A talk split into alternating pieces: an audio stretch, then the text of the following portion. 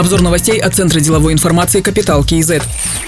Президент Казахстана Касымжумар Токаев поручил разобраться с фактами необоснованного роста цен на лекарства. В условиях пандемии это недопустимо. Виновные будут привлекаться к ответственности, сказал глава государства. В Министерстве внутренних дел заявили, что во всех областях проводят рейды. По данным на 6 июля в Алматы задержаны перекупщики, у которых изъяли препараты ингаверин, тамифлю и парацетамол. В Нур-Султане также пресечена незаконная продажа защитных средств. У местного жителя изъята крупная партия медицинских масок, комбинезонов, термометров и антисептиков.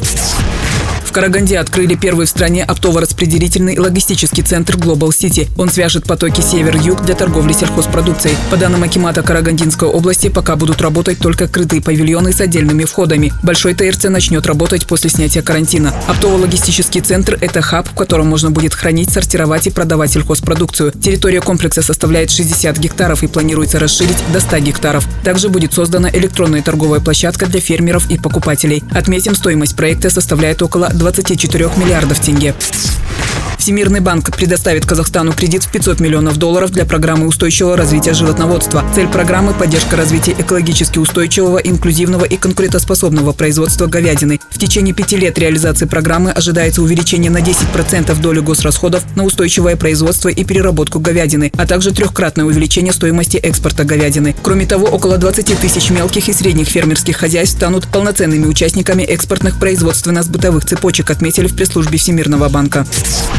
Въезд в Турцию казахстанским туристам запрещен на две недели. Об этом сообщила пресс-служба авиакомпании Air Astana. Причиной запрета стало усиление карантина, объявленное в Казахстане 2 июля. Полеты из Алматы и Нур-Султана в Стамбул и Анталию будут продолжены только для вывоза казахстанцев домой, уточнили в авиакомпании. Власти Турции отметили, что это временные меры.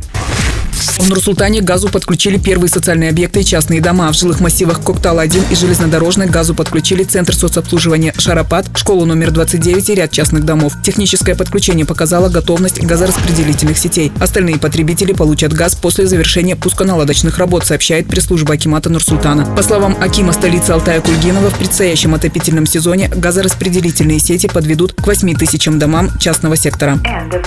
Другие новости об экономике, финансах и бизнес-истории казахстанцев читайте на Капитал Киезет.